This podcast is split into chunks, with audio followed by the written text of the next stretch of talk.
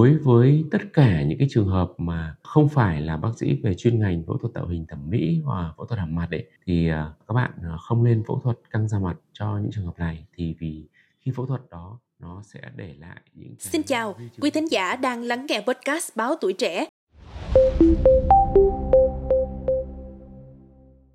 Quý vị, vừa qua sự việc một cơ sở thẩm mỹ tại Đà Nẵng để nhân viên lao công căng da mặt cho khách đã trở thành đề tài được dư luận chú ý và bàn tán. Cụ thể thì vào ngày 12 tháng 8, Công an quận Thanh Khê, Đà Nẵng đã kiểm tra cơ sở thẩm mỹ Canzin, phát hiện một nhân viên đang thực hiện dịch vụ căng da mặt cho khách hàng. Qua làm việc, nhân viên này không xuất trình được bất cứ chứng chỉ hành nghề khám chữa bệnh nào và cho biết mình chỉ là nhân viên lao công dọn dẹp tại đây. Từ đó thì trên mạng xã hội, mọi người cũng xôn xao thắc mắc rằng đây có phải những kỹ thuật mà chỉ cần một khóa học cũng có thể thực hiện được hay không?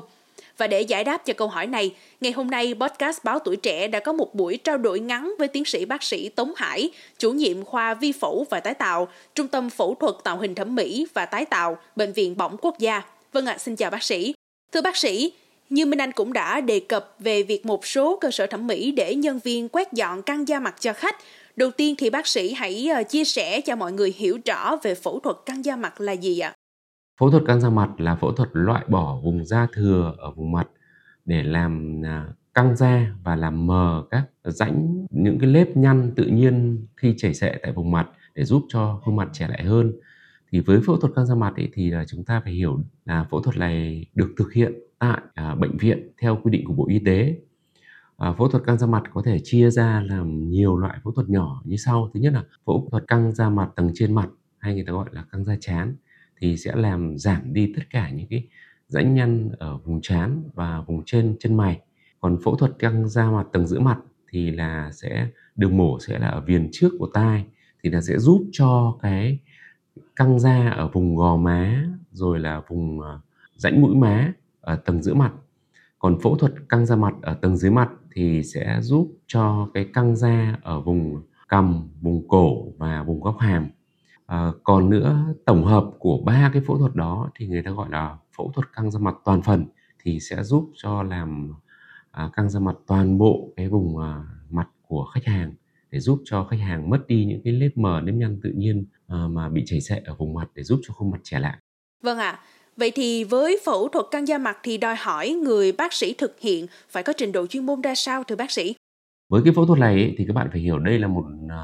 xếp vào trong nhóm uh, phẫu thuật đại phẫu của uh, phẫu thuật tạo hình và phẫu thuật hàm mặt. Thì tất cả những cái bác sĩ muốn làm được cái phẫu thuật này thì các bác sĩ thứ nhất là sau khi ra trường thì các bác sĩ phải được học chuyên khoa uh, định hướng. Sau đó là các bác có thể là học chuyên một hoặc là thạc sĩ sau khi các bác học những cái bằng cấp cơ bản đó thì là sẽ được cấp chứng chỉ hành nghề và nếu các bạn có chứng chỉ hành nghề thì các bạn sẽ thực hiện tại bệnh viện chuyên khoa phẫu thuật tạo hình thẩm mỹ hoặc là phẫu thuật có chuyên khoa phẫu thuật hàm mặt hoặc là những bệnh viện đa khoa có cái chuyên khoa này thì các bạn được thực hiện những cái phẫu thuật đó. Nhưng để thực hiện những phẫu thuật như thế này thì đòi hỏi của bác sĩ đó, thứ nhất là ngoài cái việc ờ, có bằng cấp ra, có chứng chỉ hành nghề ra thì các bác sĩ đó là phải có kinh nghiệm, lâm sàng, có nghĩa là các bạn đã phải phẫu thuật tương đối nhiều ca hoặc là các bạn phải phẫu thuật à, à, đi theo những cái bác sĩ có cái kinh nghiệm chỉ cho bạn hướng dẫn cho bạn à, nhiều ca thì các bạn sẽ có rất nhiều kinh nghiệm để phẫu thuật cho cái trường hợp căng da mặt như thế này. Còn nếu với cơ sở thẩm mỹ như là trường hợp tại Đà Nẵng, khi mà người thực hiện phẫu thuật không đủ chuyên môn thì có thể sẽ gặp những biến chứng hay hậu quả gì ạ? À?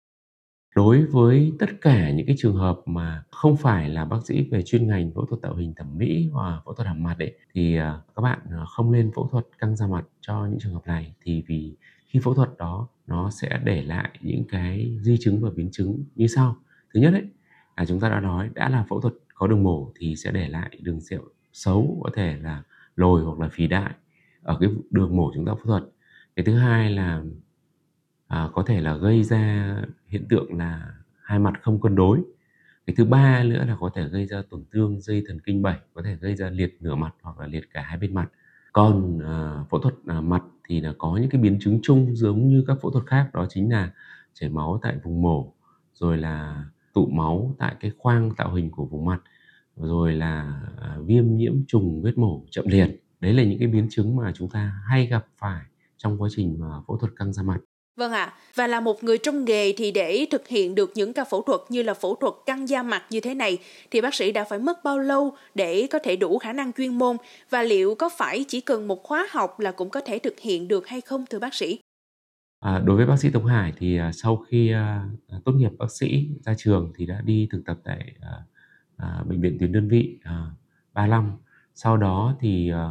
quay lại học à, thạc sĩ mất à, 2 năm nữa À, sau khi học 2 năm thì mới được về bệnh viện để làm việc. Qua quá trình à, công tác tại đó thì tiếp tục học nghiên cứu sinh. Nói chung sau khi tốt nghiệp à, thạc sĩ và hành nghề thì mất khoảng tầm 7 năm đến 8 năm thì bác sĩ Đông Hải mới được hành nghề phẫu thuật tạo hình thẩm mỹ ở vùng mặt và cơ thể. Trong quá trình đó thì vẫn liên tục à, học và trao dồi kinh nghiệm cho đến tận bây giờ là cũng tới gần 20 năm làm nghề về chuyên ngành về phẫu thuật tạo hình thẩm mỹ phải nói với các bạn rằng là phẫu thuật tạo hình căng da mặt cũng là một phẫu thuật khó thì là đối với những bạn mà bác sĩ trẻ hoặc là những bạn bác sĩ mà mới vào nghề thì chúng ta cần phải à, trau dồi à, kinh nghiệm nhiều hơn để có thể làm được cái phẫu thuật căng da mặt này. Vâng ạ, à, xin cảm ơn bác sĩ Tống Hải rất nhiều. Quý vị thân mến, vậy là trong buổi podcast ngày hôm nay, chúng ta đã có cơ hội trò chuyện và tìm hiểu thêm về một chủ đề rất thú vị, đó là thẩm mỹ căng da mặt đặc biệt là từ góc nhìn của một chuyên gia nhiều kinh nghiệm trong lĩnh vực này. Một lần nữa xin cảm ơn tiến sĩ bác sĩ Tống Hải đã chia sẻ những thông tin, kiến thức chuyên môn thật sự hữu ích. Cảm ơn quý thính giả đã lắng nghe số podcast ngày hôm nay. Đừng quên theo dõi để tiếp tục đồng hành cùng podcast Báo Tuổi Trẻ trong những tập phát sóng lần sau. Xin chào tạm biệt và hẹn gặp lại.